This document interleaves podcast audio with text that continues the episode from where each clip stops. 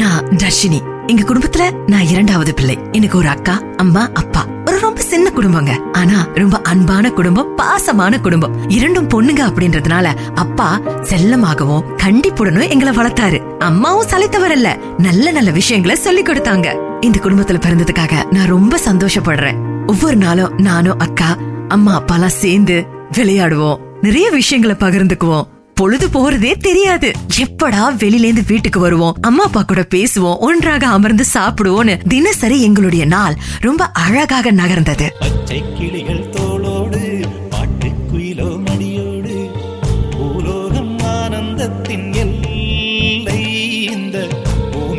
கண்ணீர் சொந்தம் இல்லை. பச்சை கிளிகள் தோளோடு பாட்டுக்குயிலோ மடியோடு பூலோகம் ஆனந்தத்தின் எல்லை. இந்த பூமிக்கு கண்ணீர் சொந்தம் இல்லை. சின்னஞ்சிறு கூட்டுக்குள்ள சொர்க்கம் இருக்கு. அட சின்ன சின்ன அன்பில் தானே ஜீவன் இன்னும் இருக்கு. பட்டாம்பூச்சி கூட்டத்துக்கு பட்டாயருக்கு அடவாசம் மட்டும் போதும் கண்ணே, காசு பணம் என்னத்துக்கு? பச்சை கிளிகள் தோளோடு பாட்டுக்குயிலோ மடியோடு பூலோகம் ஆனந்தத்தின் இல்லை. இந்த பூமிக்கு கண்ணீர் சொந்தம் இல்லை.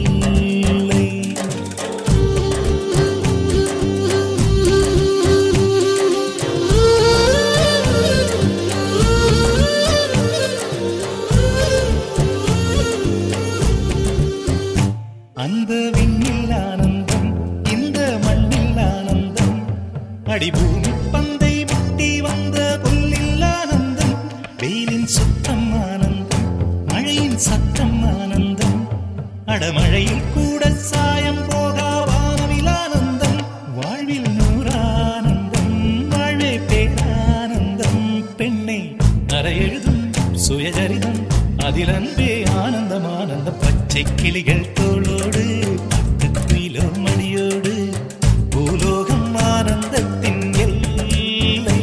இந்த பூமிக்கு கண்ணீர் சொந்தமே.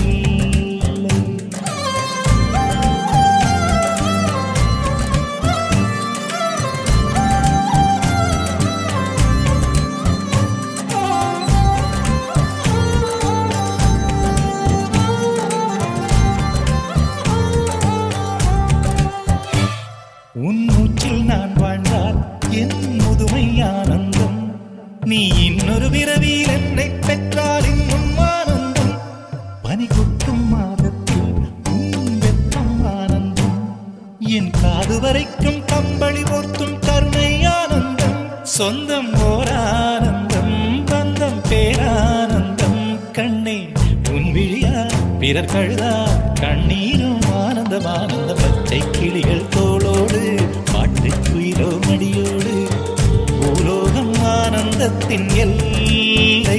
இந்த பூமிக்கு கண்ணீர் சொந்தம் இல்லை. பச்சை கிளிகள் தோளோடு பாட்டுக்குயிலோ மடியோடு பூலோகம் ஆனந்தத்தின் எல்லை. இந்த பூமிக்கு கண்ணீர் சொந்தம் இல்லை. இப்படி அழகாக போயிட்டு இருக்கிற எங்களுடைய வாழ்க்கையில எனக்கு சில வருத்தங்கள் வந்ததுங்க. ஆமா, எல்லாரும் என்ன குண்டு குண்டு அப்படின்னு கிண்டல் பண்ணுவாங்க. நான் பள்ளிக்கு போகும்போதும் சரி, மற்ற மற்ற இடங்களுக்கு போகும்போதும் சரி, ஏன் எங்க வீட்டுக்கு உறவினர் வந்தாலும் ஏன் உங்க பொண்ணு இப்படி குண்டு பூசணிக்கா மாதிரி இருக்கு, பொண்ணுங்களை இப்போதே பார்த்து வாழுங்க, இல்லனா மாப்பிளை கிடைக்காது அப்படின்னு என்ன கிண்டல் பண்ணுவாங்க. என் நண்பர்கள் பள்ளியில என் பின்னாடியே வந்து குண்டு குண்டு அப்படின்னு பாடி பாடி என்ன கிண்டல் பண்ணுவாங்க. எனக்கு ரொம்ப வேதனையா இருக்கும். நான் கொஞ்சம் பூசினார் போல இருப்பேன், ஆனா அப்படி ஒன்னும் குண்டா இல்லையே, ஏன் இப்படி என்ன கிண்டல் பண்றாங்கன்னு எனக்கு ஆத்திர ஆத்திரமா வரும். ஆனா என் நண்பர்கள் தினசரி என்ன குண்டு குண்டுன்னு கிண்டல் பண்ணிக்கிட்டே தான் இருந்தாங்க. குண்டு குண்டு குண்டு பொண்ணே கூப்பிடுது ரெண்டு கண்ணே. We're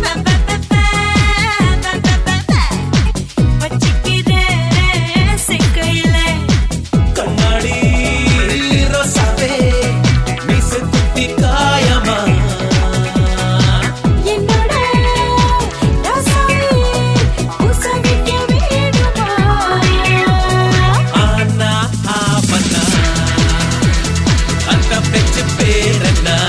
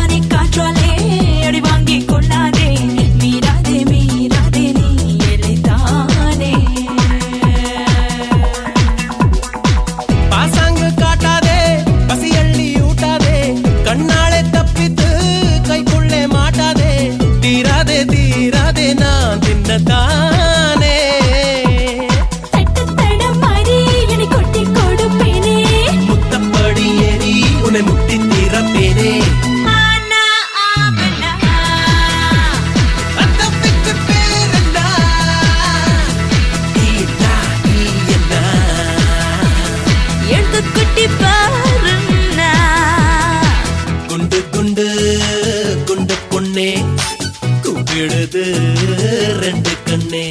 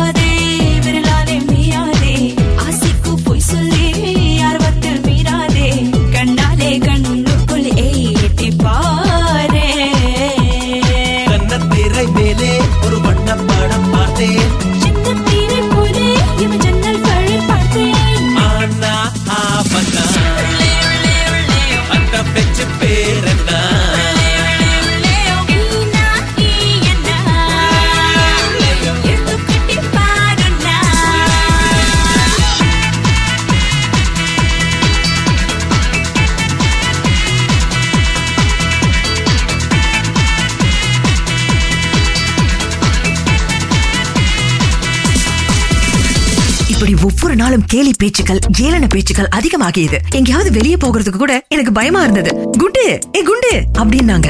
என்ன யாரும் இப்ப தர்ஷினின்னு கூப்பிடுறதே இல்ல, ஏ குண்டு ஏ குண்டுன்னு தான் கூப்பிட ஆரம்பிச்சாங்க.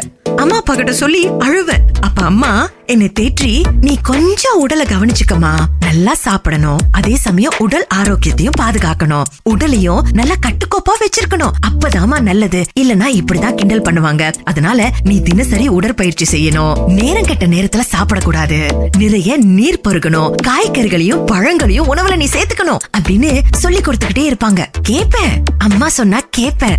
ஆனா வீட்டுல அம்மா சமைக்கிறத பார்த்தோன்னு வயிறு கேட்க மாட்டேன்னுது, மனசும் கேட்க மாட்டேன்னுது. ஒரு புட்டி புடிச்சிருவாங்க, நல்லா இருக்கும், அப்பதான் திருப்தியா இருக்கும். அம்மாவும் அப்பாவும் படுத்த பிறகு இன்னொரு தடவை நல்லா சோற போட்டு பிசைஞ்சு ஆ சாப்பிடுற சுகம் இருக்கு பாருங்க, கிடைக்கவே கிடைக்காதுங்க. இந்த பொறப்புன்றது சாப்பிடுறதுக்காக அப்படின்றது என்னோட எண்ணங்க. இந்த பொறப்பு தான் நல்லா ருசிச்சு சாப்பிட கிடைச்சது.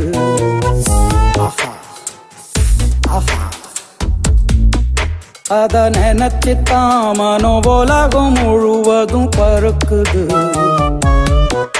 அடச்சுட சுட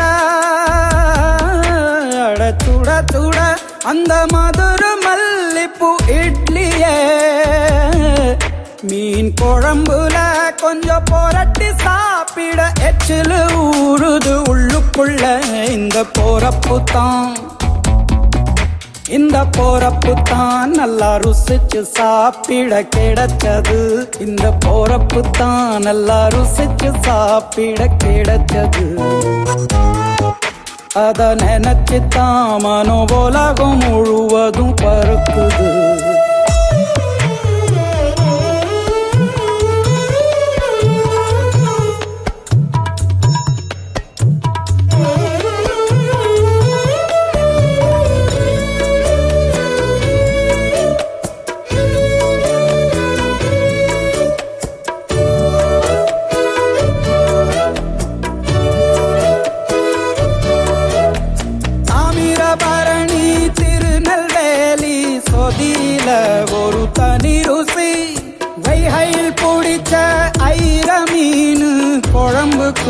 ஒரு தனி ருசி திண்டுக்கல் பிரியாணிக்கு, கத்திரி தொக்கிருக்கு, தென்காசி பரோட்டாக்கு, சிக்கன் கறி இருக்கு, அம்மாவின் வாசம் உண்டு வேப்பம்பூ குழம்புக்கு, அவதானே ஊட்டி தந்தாய நிலவுக்கு. உணவிலே ஒரு உறவு இருக்குது, உள்ளுக்குள்ளே ஒரு கவிதை பிறக்குது. பொறப்புத்தான் அத நினைச்சுத்தான் இந்த பொறப்பு தான் நல்லா ருசிச்சு சாப்பிட கிடைச்சது.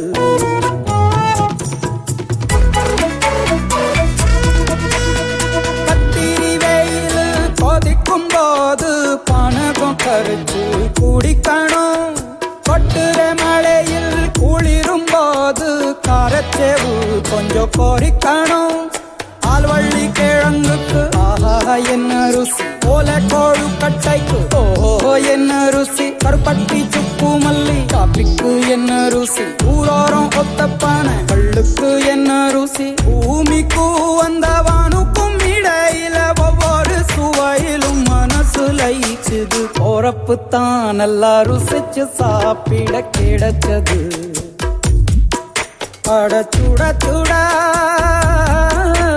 சுட சுட சுட அந்த மதுர மல்லிப்பூ இட்லியே மீன் குழம்புல கொஞ்சம் புரட்டி சாப்பிட எச்சிலு ஊறுது உள்ளுக்குள்ள.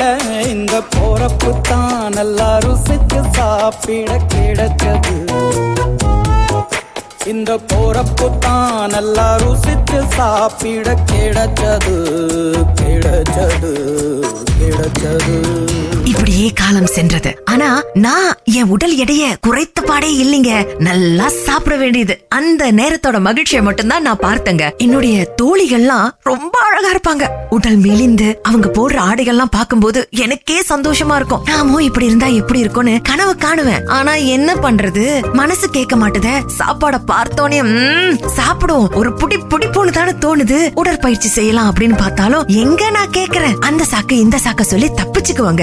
ஒரு நாள் என்னோட அக்கா என்ன பிடிச்சு உட்கார வச்சு நிறைய அறிவுரைகள் சொன்னாங்க. இங்க பாரு, உனக்கு வயசு ஏறிக்கிட்டே இருக்கு, இந்த மாதிரியே போனா வாழ்க்கை நல்லா இருக்காது, பிறகு உனக்கு மாப்பிள்ள கூட கிடைக்காது, எல்லாரும் கிண்டல் பண்ணிக்கிட்டே தான் இருப்பாங்க குண்டு குண்டுன்னு, நீ இனிமேல் உடற்பயிற்சி செய்யற, உடலை மெலிய வைக்கிற, கட்டுக்கோப்பா இருக்கிற அப்படின்னு சொல்லி என்ன உடற்பயிற்சி செய்ய வச்சாங்க. நான் உடல் எடையை குறைக்கணுமா, ஒல்லியா ஆகணுமா.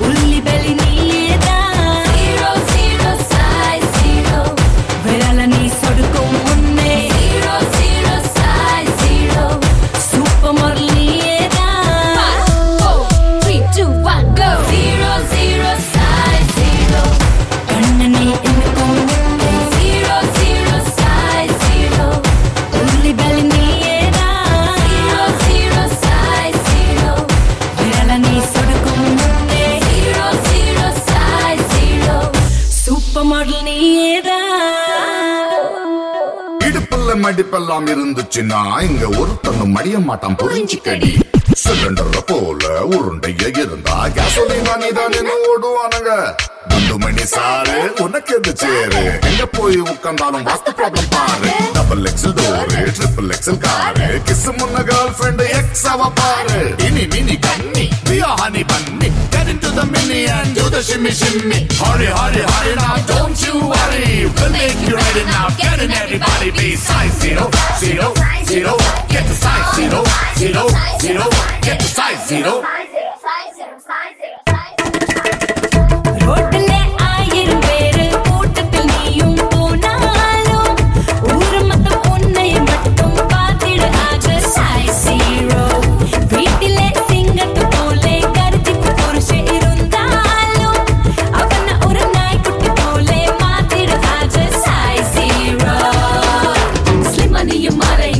பண்ண வேணா, அஷிப்பா நீயும் மாற, இங்க ஜிம்மி பண்ண வேணா, செக்ஸியா நீ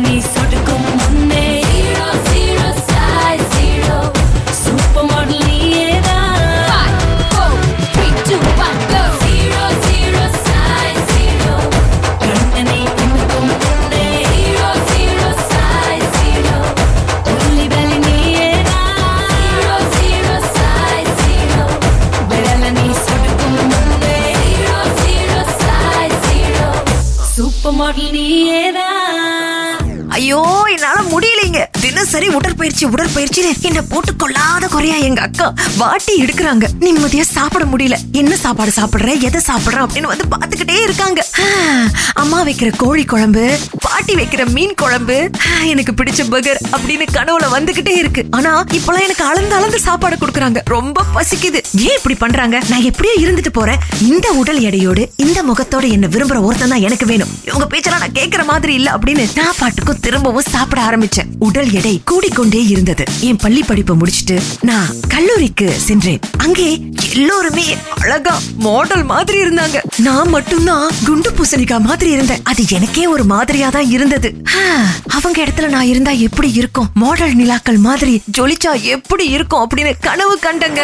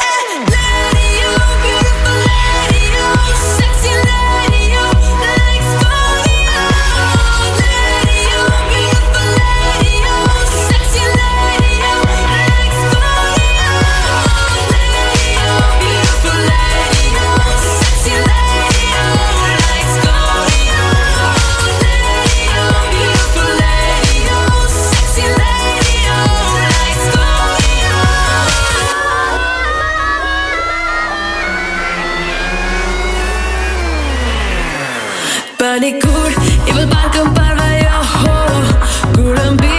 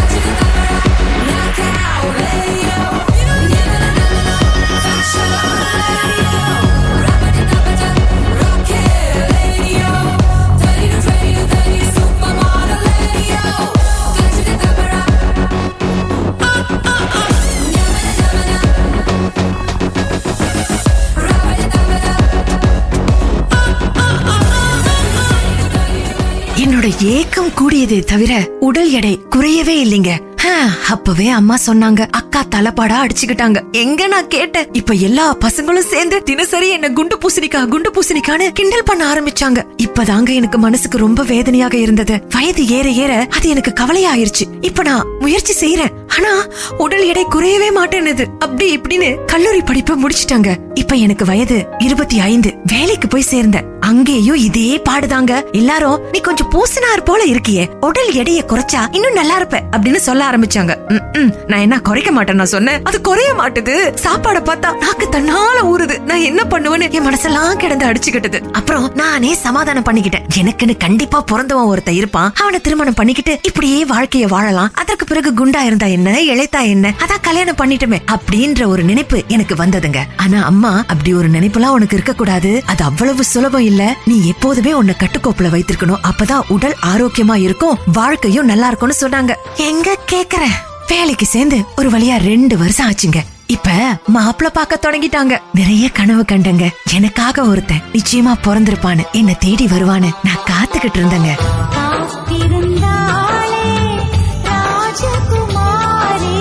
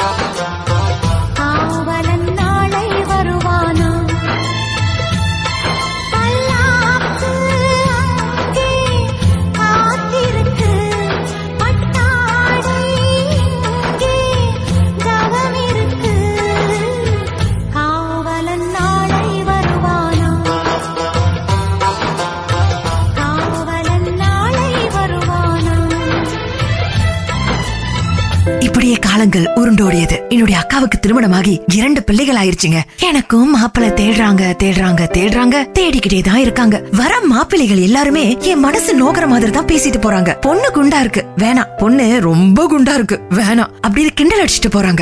என் மனசுக்கு ரொம்ப கஷ்டமா இருந்ததுங்க. குண்டா இருக்கிறது ஒரு தப்பா? என்னங்க இது காலம் அப்படின்னு நானே அழ ஆரம்பிச்சேன். சில நேரங்கள்ல எனக்கு மாப்பிள்ளை பார்க்க வேணாம், நான் இப்படியே இருந்துடுறேம்மா அப்படின்னு அம்மா அப்பா கிட்ட கெஞ்ச ஆரம்பிச்சேன். அம்மாவும் அப்பாவும் என்ன சமாதானப்படுத்தி, நாங்க இருக்கிற வரைக்கும் நீ என் கூட இருப்ப, அதற்கு பிறகு உனக்கு ஒரு துணை வேண்டும், அது உன் கணவனாக இருந்தால் ரொம்ப சிறப்பாக இருக்கும். அப்பொழுதே நாங்க சொன்னோம், உன்னோட உடல் எடையை பார்த்துக்கொள்ளு, கட்டுக்கோப்பா இருக்கணும், சாப்பாட்டுல கவனம் செலுத்தணும், உடல் ஆரோக்கியத்துல கவனமா இருக்கணும்னு எவ்வளவோ சொன்னோம், உடற்பயிற்சி செய்ய சொன்னோம். எங்க நீ கேக்குற? இப்ப பாரு எவ்வளவு வருத்தத்திற்குரிய விஷயங்களா நடந்துகிட்டு இருக்குன்னு. இப்பயே ஒன்னும் கெட்டு போயிரல, முயற்சி பண்ணு, உடல் எடையை குறைக்க முயற்சி செய், கட்டுக்கோப்பான வாழ்க்கையை வாழ முயற்சி பண்ணு, எல்லாவற்றிலுமே மாற்றத்தை கொண்டு வரலான்னு எனக்கு தன்முனைப்பை கொடுத்தாங்க. நானும் முயன்றால் வெற்றி பெறலாம் அப்படின்ற ஒரு நம்பிக்கைய என் மனசுக்குள்ளார பரவளைச்சேன். சிறகுகள் வீசியே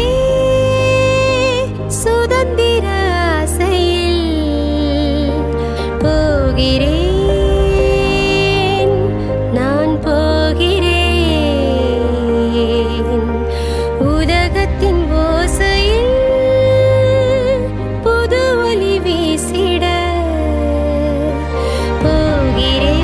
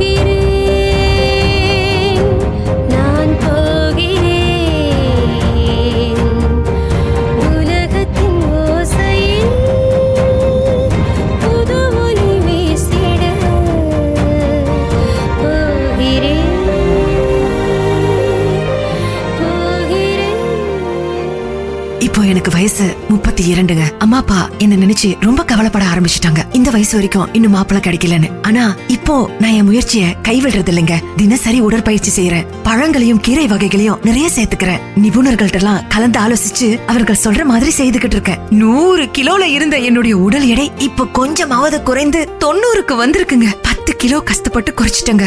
எப்படியும் இந்த ஆண்டுக்குள்ளார ஒரு இருபது முப்பது கிலோவாவது குறைச்சிடணும் அப்படின்ற ஒரு லட்சியத்துல இருக்குங்க. நானு உடல் எடையை குறைத்த பிறகாவது எனக்கு மாப்பிள்ள வரும்னு நான் நம்பிக்கையோட இருக்கங்க. எவ்வளவு தப்பு பண்ணிட்டேன், அப்பொழுதே அம்மா அப்பா என் குடும்பத்தார் எவ்வளவோ சொன்னாங்க, நான் கேட்காம ஏன் இஷ்டத்துக்கு வாழ்ந்த, உடல் எடையை பத்தி எனக்கு கவலையே இல்ல, நல்லா சாப்பிட்டேன், இப்ப அனுபவிக்கிற அந்த மனசு வேதனை எனக்கு தாங்க தெரியும். வெளியில போகும்போதெல்லாம் எல்லாரும் என்ன பார்த்து குண்டா இருக்க, என்ன இப்படி குண்டா இருக்க, உடல் எடையை கொஞ்சம் குறைச்சா என்ன அப்படின்னு கேட்கும் பொழுது மனசுக்கு ரொம்ப கஷ்டமா இருக்கும். பிடித்த சட்டைய போட முடியல, ஏன்னா உடம்புல பிடிக்குது. பிடித்த வாழ்க்கைய வாழ முடியல, மனசுக்கு ரொம்ப கஷ்டமா இருக்குங்க. நீங்களும் என்ன மாதிரி இருக்காதீங்க, உடல் எடையில கவனமா இருங்க. என்ன வந்துற போகுது அப்படின்னு அலட்சியமா இருந்துடாதீங்க, அதுவே நாளை உங்க கனவுகளுக்கு கொல்லி வைத்து விடும். உங்க உடல் ஆரோக்கியத்துல கவனமா இருங்க. திருமணம் ஆயிருச்சோ திருமணம் ஆகலையோ உடல் எடைய சரிவர கட்டுக்கோப்பாக வைத்திருப்பது நம்ம வாழ்க்கைக்கு ரொம்ப உகந்ததுங்க.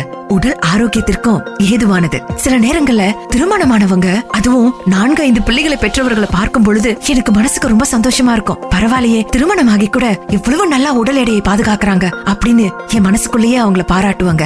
நானும் இப்ப முயற்சியில இறங்கியிருக்கேன். கண்டிப்பா இந்த ஆண்டு உடல் எடையை குறைச்சிட்டு என் வாழ்க்கையோட கனவு லட்சியங்களை நிறைவடைய செய்வேன்ற நம்பிக்கை எனக்கு இருக்கு. நீங்களும் முயற்சி பண்ணுங்க.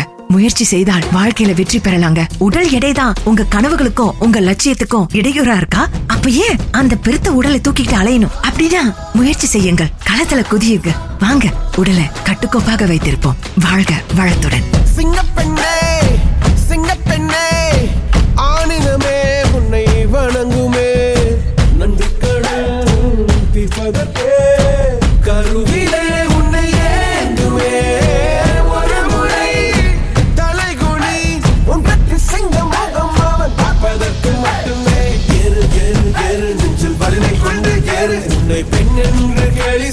கூட்டம் ஒரு நாள் உன்னை வணங்கிடும். உயர்ந்து நில்லு, ஏறு ஏறு ஏறு, நெஞ்சில் வலிமை கொண்டு ஏறு. உன்னை பெண் என்று கேலி செய்த கூட்டம் ஒரு நாள் உன்னை வணங்கிடும். உயர்ந்து நில்லு. சிங்கப்பெண்ணே, சிங்கப்பெண்ணே,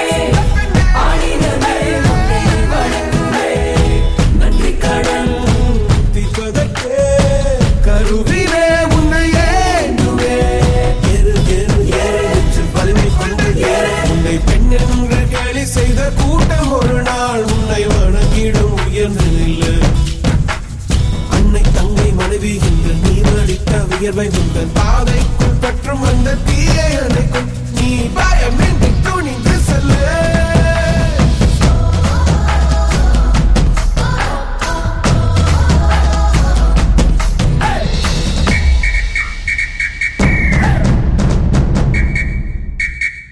உன்னால் முடியாதென்று ஊரே சொல்லும் நம்பாது பரிதாபம் காட்டும் எந்த வர்க்கத்தோடு